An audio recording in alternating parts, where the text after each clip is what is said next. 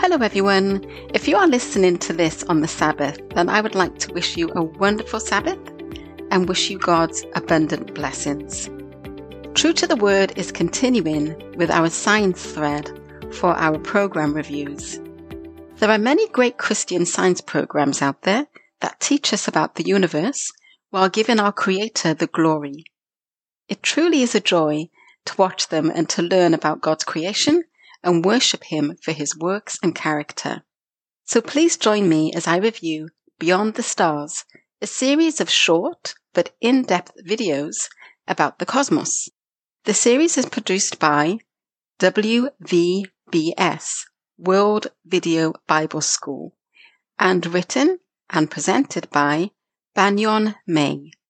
The fifth episode is about the moon. Banyan reminds us of the scripture that mentions the creation of the sun and the moon. And that's taken from Genesis 1:16 that says, "Then God made two great lights, the greater light to rule the day, and the lesser light to rule the night. He made the stars also." The program covers things such as what is the moon comprised of? The phases of the moon, the relationship between the earth and the moon, the moon's function and cycles and its relation to nocturnal life, how lunar and solar eclipses happen, the moon's vital role in the existence and health of life on Earth, and there's a segment on ocean tides. Banyan also talks about the moon as the timekeeper of Earth, and then he goes on to talk about man's relationship to the moon and the first moon landing. The next episode is about Mercury, and there are lots of fun facts about its size, the distance from the Sun, its orbit day length, how it has comparable properties to the Earth's moon, its extreme properties due to its proximity to the Sun, and he talks about the temperature, the radiation, and lack of water. I like how Banyan concludes based on Mercury's properties that God did not design Mercury to be our home. God did, however, design Earth for that purpose. Then we get to look at Venus. And we look at Venus's properties and how it's the brightest object in the sky besides the sun and the moon. And you know what? I think I saw Venus last night.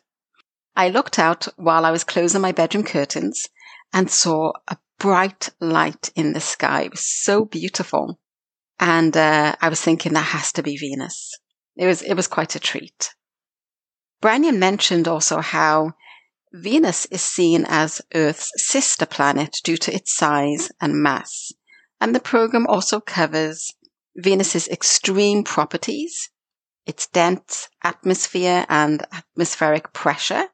And uh, Branwan talks Bran Branyon. I'm sure I'm going to uh, mispronounce his name many times during the podcast, and I'm very sorry about that. I'll try my best.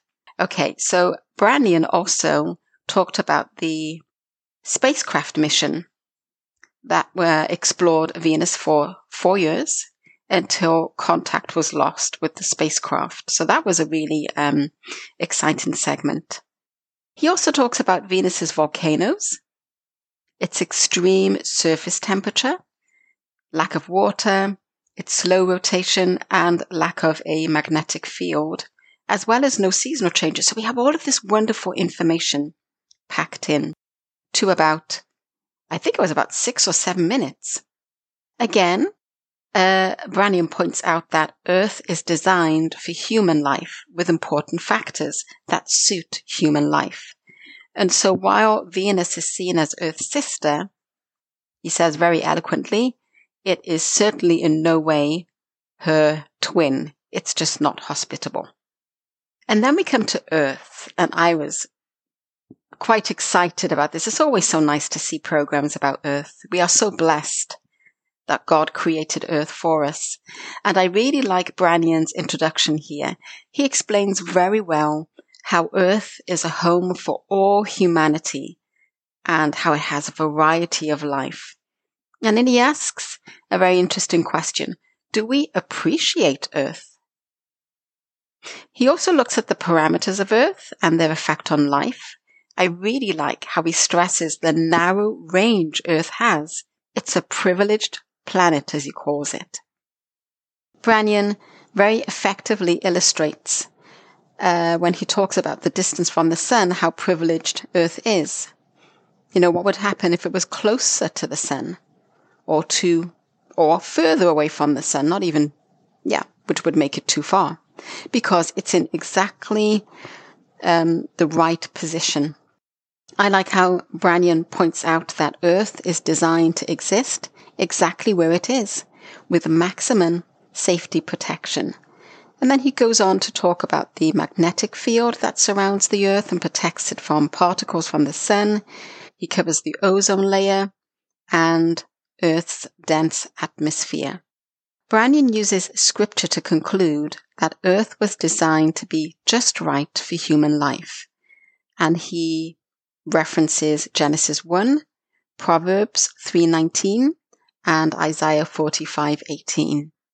The episodes about the moon, Mercury, Venus, and Earth are all roughly under 10 minutes, and yet they are packed with wonderful facts and have scripture as the foundation.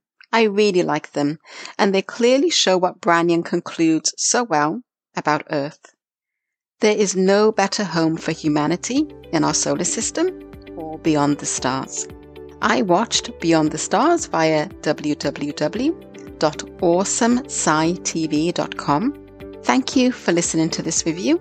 Until next time, peace be with you.